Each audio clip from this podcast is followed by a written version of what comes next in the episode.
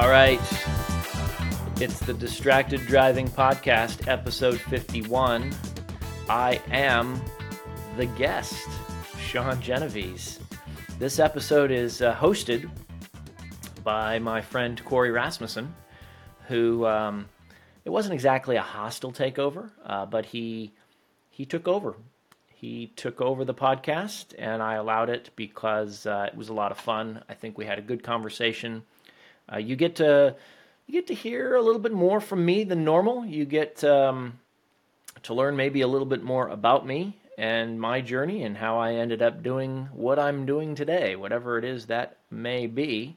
Uh, this episode is called "I Don't Work for Money."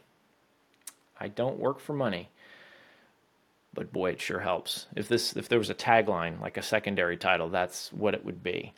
Uh, I hope you enjoy this. Uh, I hope you've been enjoying my conversation with Corey. This is the last part of it, uh, part three, and so um, go, you know, reach out to us. We'd love to hear from you. Um, jump over to the website distracteddrivingpodcast.com. Find us on LinkedIn, uh, social media, your favorite podcasting platform.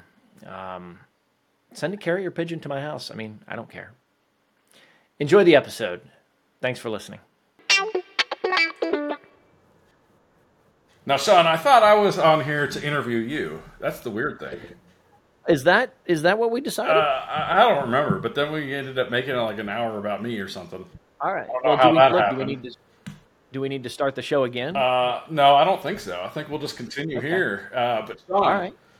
Sure. What do you want to know? You recently shared something awesome with me that you did, and you're you're an industrial engineer, so you like charts and graphs and making processes better and faster.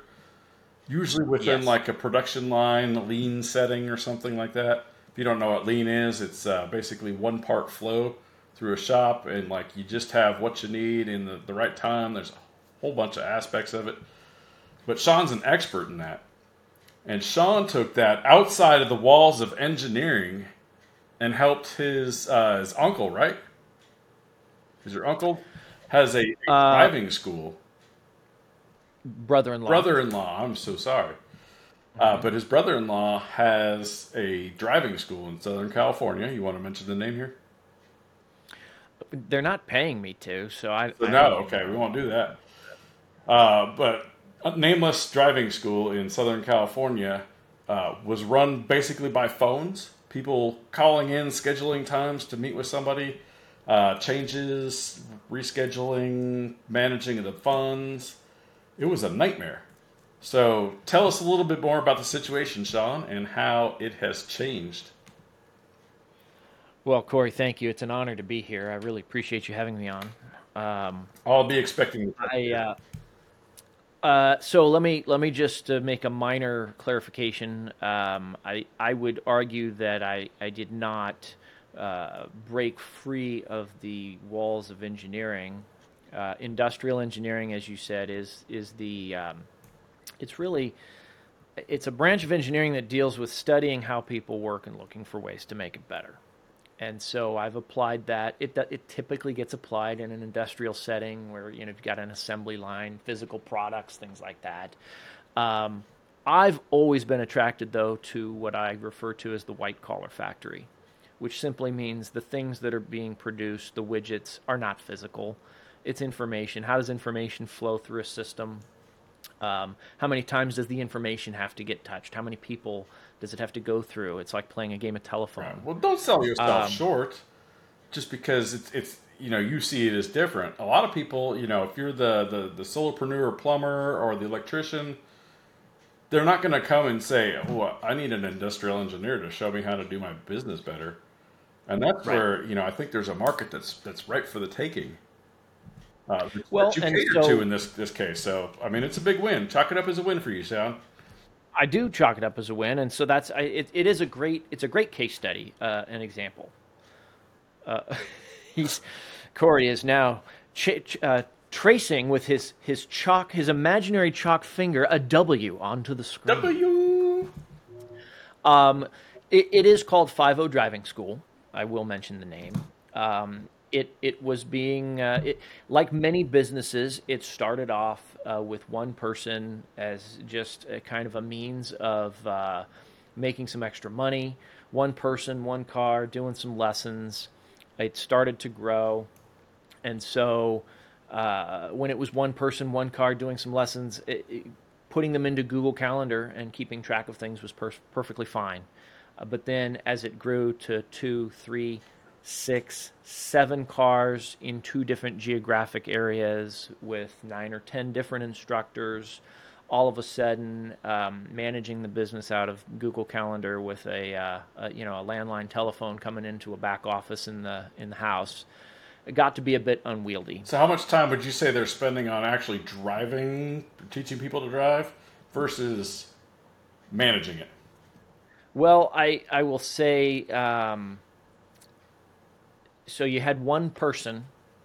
Uh, well, you had three people uh, that were spending anywhere between I would say twenty and forty hours a week each um, managing the business while also doing other jobs. So again, this started off as just an opportunity for you know uh, it, it, was actually for somebody who was retired to have something to do, extra income. Then it spun into, hey, now we're going to kind of kick it up a notch. But you still had now the, the person, my brother in law, he's, he's a full time uh, police officer. Right. So he's already working 50 to 60 hours a week and then having to put in another 30 to 40 hours a week um, trying to, to run the business. And so um, for the longest time, I was working in that corporate America setting uh, that we've already discussed, and I wasn't really paying attention. It's a driving school. It's a boring business, right? You just you're teaching kids how to drive. Who cares? Um, I have now come along to the uh, the appreciation and realization that boring businesses are awesome um, because they and, and here's my definition of a boring business something that provides a, a product or service that people need, uh, and everybody, almost everybody, needs to know how to drive, and almost everybody learns to drive when they are 16 to 18 years old. Um, it's a, a, a, business that is not overly complex. Um, and so as a result, tends to not have a lot of technology embedded into it as is the case here. They're running right. it basically with a calendar application and a telephone and a credit card machine. But when you can introduce some um, some process improvements and inject some technology to complement those improvements, you can make tremendous gains mm-hmm. in, in, efficiency. And to, to the point where now, uh, my brother in law just said to me the other day, um, he's not sure what to do. I've got 40 extra hours in my week. He comes home and now he goes into his office and he's looking and there's no emails to respond to, there's no voicemails piled up because we've streamlined things and and there's just there's less for a single person to have to take care of because we've offloaded a lot to automation, to software, uh, to computers. And that now so here's another thing though that people go, "Oh, we had this complaint. We had some customers calling in saying, "Oh, you've you've taken the the human uh, element. You've you've taken the customer service out of your business with your new website." I disagree. Uh, it, it, was maybe a, a, little bit of a transition period that, that got rough for a minute, but but really what I'm seeing now is because people are not scrambling to try to figure out, uh oh, why is this instructor at the wrong school, or why did the student not show up? Did they cancel and we forgot to tell somebody? All of that noise has gone away. And now the people that are operating the business can focus on things like customer service. Somebody has a problem, they can take the time to go and dive into right. it and provide a better experience. Would probably provide and, a better experience just because there's not miscommunications happening through the computer software. Absolutely. And now people are less frustrated too. The, the people running the business are less frustrated. So when they do have to have those interactions, they're going to be more inclined to be happy and friendly by default without having to go, okay, I got to talk to a customer now. Let me let me let me switch my brain from frustrated mode to happy mode. No, it's it's just uh, we, we've taken a lot of the frenetic activity away so that it can be streamlined. And look, maybe maybe now it, it's time to grow. Right. I've always said uh, my job as a uh, a change agent and as a somebody who's uh, pursuing continuous improvement. I'm not after so much the I- I'm after improvement, but the first step is stability. You have to have stability. And that's the number one thing that I see large organizations, they don't make time for that. They go, oh, well, we've been around for 100 years or 50 years or whatever it is, and we know better. We've, we've got processes. We just need to go improve now so that we can do things faster, cheaper, safer. Okay, that's great. But they fail because they're chasing a moving target, because they don't have stability. And that's what we've been able to build into, again, what's kind of a boring business, but now it's kind of exciting because it's stable and people can see the forest from the trees. They can see the light at the end of the tunnel and and wow, look at what we could go improve now that we can see what's really going on. That is fantastic. Uh, I, I think it's fun. I'm, I must I must say I'm constantly amazed at how you know we're we're nerds, so we're in the thick of things as far as like we may not know everything, but we know there's automation that could be done. Like, you know, yes. So, in your specific case, I, I doubt you ever thought about you know automating a driving school. You know, that's, but, that's but we know. Well, I see this process, and I see that it could be this way because I've done similar things. Uh, and then you go and talk to somebody, you know, who's been doing something like that their whole life, and they're like, "You can do that." And you just see their eyes like open wide, and they're like, "Oh my gosh, I had no idea you could even think about doing that." You know, oh yeah, that's been around for twenty years.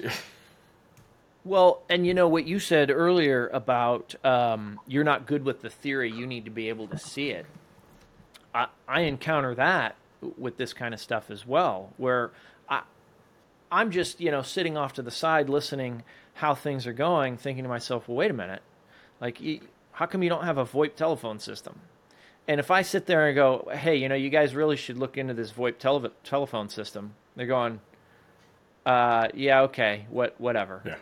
Or, or hey, you know, if you if you had a if you had a website where people could go and and do their own scheduling, this this could really help you. Go, oh, it's not that big of a deal, you know. You just click a few buttons on the Google Calendar, and but people people don't look i look at the world and i see factories. I see little factories everywhere.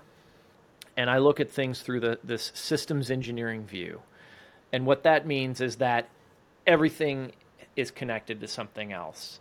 So you're going to go and spend five clicks and five minutes updating a calendar notice and you think well that's that's no big deal. But what you're not seeing is that okay but but that change now maybe isn't seen by the other people that need that information. Or the the flow of getting that information relied on one person. And when that one person isn't available that's a problem. Right. And so as soon as you go and you you you deploy that solution and and then people see how it works then then they start thinking well wait a minute. Could we do this and this and this? You know, Yes, yeah, yes, you get the ball. That's exactly why I wanted you to see this, yeah. right? That's exactly why we wanted to do this. Times, now you see the art of the possible. A lot of times, you really got to lead them, and like almost implement it for them before they even come close to seeing it. And and that's what I, I will say this for my time in corporate America. I mean, that's what it taught me. I I spent uh, the majority of my career doing continuous improvement workshops and and executing continuous improvement um, events and, and initiatives. And what my job was basically to bring the people together and convince them that what they wanted to do is what I secretly wanted them to do. I could see a solution on the horizon, but if I just go in and say this is how we're going to do it now, right. It's not gonna. It's not gonna take root. It's not gonna take hold. And of course, everybody's in, business is, is special. It's different, right? Oh yeah, every, oh yeah, you don't understand. Uh, we're different. Uh, it's not like that here. I've I've actually gone and and done stuff where I go, look, just let's get it all out right now. I I know. I don't know. You just send it. Let's get it out of our systems so that now we can go and take a look at what is the process because I need to make sure that they see the problem and that they want to go pursue a solution so that now we can work together to go find the solution. Otherwise, it's just me and I've got a solution. I'm running around. I'm the solution. I'm looking for a problem. Right. Yeah, that doesn't work. Nobody wants to buy chicken that. with no head. So yes. Anyway, uh, it's fine. so are there plans to expand this business? Uh, well, look, it's not um, it's not my name on the LLC, so I can't really Right. speak for that. Um, I I can say though that what we've done with the the school, what we've done with the operation, um, there's a path to either have extra time to go pursue other endeavors, whether that's uh, you know snow skiing in the winter or spending time with family or whatever, or, or uh, invest some of that extra bandwidth now into expanding the business. That's certainly a possibility, and that's the beauty of doing improvements like this. Well, let me ask a different question that's related. Okay. What is the bottleneck in that organiz- organization now? Um, the, it's capacity, instructors and vehicles. Instructors and vehicles. So there is yes, there is more demand than there is capacity to satisfy the demand. Right. So you said they were at what seven? Turns cars? out people have a lot of kids. Right. So there was like seven seven cars, right?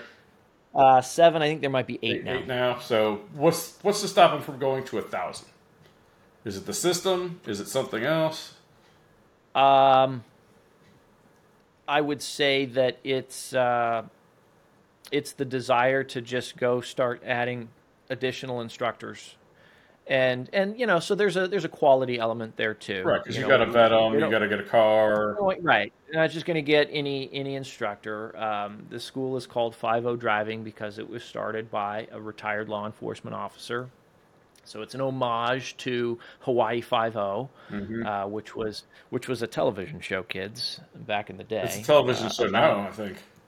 about about a police force in Hawaii. Um, and yes, they did. There's a reboot. You're right. Um, so you know, there's a there's an element to it where um, I think at the moment, m- most if not all of the instructors are some have some kind of first responder experience. Um, so look, there's an opportunity to expand on that. You know, maybe, maybe the instructors become just trained by first responders, um, or maybe you stick with that niche and uh, hey, we're only going to hire people that used to be cops and firefighters and paramedics. In cool. which case, to answer your question, that becomes a limiting factor. There's only so many of those people in a given geography that are available that are willing to go and teach kids how to drive. Right. Now, I I know just in general, all firemen have some sort of other side hustle, just because of the nature of you know they're working what three twenty fours or yeah three twenty four hour shifts every other week, Many times, yeah. and you know it gives them a lot of free time essentially, so they can go have a second career. So Well, I think you see that you see that with with um, uh, really any kind of public service, uh, but but especially uh, police, fire, military. Um, you know, they're they're demanding uh, careers, and so they the, the reward the pay is generally not great, but the reward for those demands is hey, you can work for twenty years and then retire, and you're young enough to go start another career. right, And so, yeah, they start doing side hustles because the schedule uh, permits that. And and I'll tell you, that's that's shifted my perspective too. You know, I I listen to um, I listen to Mike Rowe's podcast a lot. Mike Rowe talks a lot about being a uh, uh, an independent contractor, essentially. You know, he's he's he's going from one gig to the next. That's how he's built his career. And when I left the nine to five, it was kind of with that in the back of my mind that, hey, you know what? I, you and I, you and I are on this the edge of this generational divide where our parents grew up in a time where you still go to work, you get the education, you go to work for the large company, you work for the company for 30 years, they take care of you, and then you retire and you get the gold watch and you've got a pension. We we were kind of we entered the workforce as this transition was happening to where that's not the way it is anymore. Right. Technology has changed the game so that you don't have to work is not the place you go. More and more it's about the the thing that you provide. And you can provide that thing from almost anywhere on the planet in many cases. And so, you know, wait a minute, here I am uh, embarking on this career where do I really want to go and stay at one company for 20, 30 years? Or maybe I want to go be that uh, that that gig worker. Right. Let me let me take the knowledge and the experience that I've developed, just like you did with the mentored engineer, and uh, let me let me go just apply it here and apply it here and apply it here, and now you're you're kind of doing a bunch of different things, which can be more profitable and lucrative. Uh, but also for people like us, I think it's a little bit more. I think we enjoy the challenge. Absolutely, that, that's for me because there's no financial reason why I'd be doing the mentored engineer, as I put in way more than I've ever gotten out of it. Uh, but it's right. it's fun and it's a it's a challenge. Uh, I've learned a lot about you know uh, web based stuff. I've learned a lot about recording videos and how to make a video that people like, which I don't know why they still don't like them. I'm trying really hard. um, yeah, yeah. It, it is the challenge, it, it, and I think it's uh, as soon the first time we talked after you were about to um, be forced out uh, you know, I got that vibe from you that, that Sean wants to challenge anyway, because I know you had just left uh, the uh, airplane manufacturer of which we do not speak. Accurate, yeah, I, that's that's semi-accurate. I've I've spoken of them, uh, but but actually, it's it's it's uh, ironically interesting to me because when I was in college, um, as you know, I did not have a college fund and tons of money. So when I went to school, I had student loans and I was working damn near full time, if not full time, for a good portion of it. And some of those jobs that I was working, I was doing uh, solopreneur type stuff. I was doing computer services for people. I was helping the moving company run their business and optimize their business processes. I was doing industrial engineering before I even knew what industrial engineering was and I was doing it just as Sean Genovese trying to to make things better, uh, do business better. Just keep and then I, right? I, and then because of the lie, you know, I thought that my path had to be okay, go to work for the big company, and do a good job and be rewarded. And when that didn't happen, I got frustrated. I did a good job, but I was very rarely rewarded for reasons that are the topic of another episode. Um, and and so that frustrated me and so i was always i always had that that pull i always felt that calling back to man it was really fun when i was in school and i i'd have a break and i would just go and i'd work for a day here and make some money and i'd work for a day here and i knew that the contributions i made maybe i was putting more in than i was getting out but what i was getting out i knew was a result of me and i could see that very tangibly and now here I am 20 years later coming back to that, remembering how much fun that was. Oh, yeah. Like vis-a-vis the, the, driving school and, and some of the other endeavors I've got going on. And it's great. And um, I, I don't know how to impart that along uh, yeah. or impart that, that message to people. That's kind of what um, I was talking about earlier when I said, you know, it gives you the opportunity to, to see things, you know, almost with new eyes again. Like you said, while you were working corporate America – you never thought about you know helping your uh, brother-in-law with uh, right. the the business. So now all of a sudden, oh, I have time. I can actually, holy cow, I can actually stop and smell the roses. And and now, yeah, now you go, oh, there's an opportunity there. Exactly. I was just going to use that word. I can sit back and go, "Oh, wow, right. opportunity, opportunity, opportunity." So I actually have a, a goal that's written down. It's not really a goal goal, but it's I don't work for money. And people, what do you what do you mean you don't work for money? Well, I don't I don't set out at the beginning of my day to say, okay, I got to make two hundred dollars today to make ends meet. I say I'm gonna go work. I'm gonna do stuff that I love doing. Some of it I'm not gonna love doing. Uh, I'm gonna make some calls and see who can see who I can help, and then mm. you know everything else kind of takes care of itself. Uh, I may not see that money today. I may not see that money this month. Uh, but it does come, and it's been five years since I started my own company, and you know there hasn't been a time where I've been like, "Oh my gosh, I really have to go back to work." I've been able to, you know, uh, and I've had periods where I had uh, close to six months of no real income.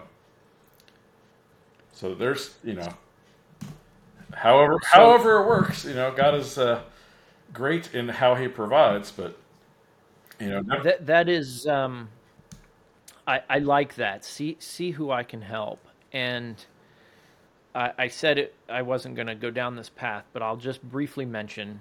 I, upon reflection, that was part of my. That was part of the friction that I had when I was working in large companies, because I that's how I approached things. I went to work every day, and I wanted to see who I could help. I wanted to see what I could do better and that was often not compatible with the goals of many others who were there to see how far they could get in the organization that day. How many rungs could they climb over? How much more money could they make? Right. Don't get me wrong, I like money and, and I you know, I, I wanted to make more money too I do too, by the way. The record. but but the politics that is inherent in the the um, I guess the journey within an organization to to get to the next level becomes uh, it's friction. It's friction Absolutely. And it and it slows down people like me. And the other thing that happens with friction, not to get too physics based here, but it generates heat, and that heat for me uh, manifested itself in in the form of frustration. Well said. Sounds like this is a great place to end, Sean. Well, thank you for having, uh, thank you for coming on my podcast. I appreciate uh, your time here. It's my pleasure. Thanks for having me. Yeah, and thanks. For, I mean, you set up everything. You got it published to the web. I really appreciate not having to do any of that. So, thank you, Sean, for joining me on the Distracting Drive, yeah, Distracted Driving podcast. Brought to you by Sean Genovese Enterprises. And thank you, everyone, for watching and listening. And uh, we'll see you next time.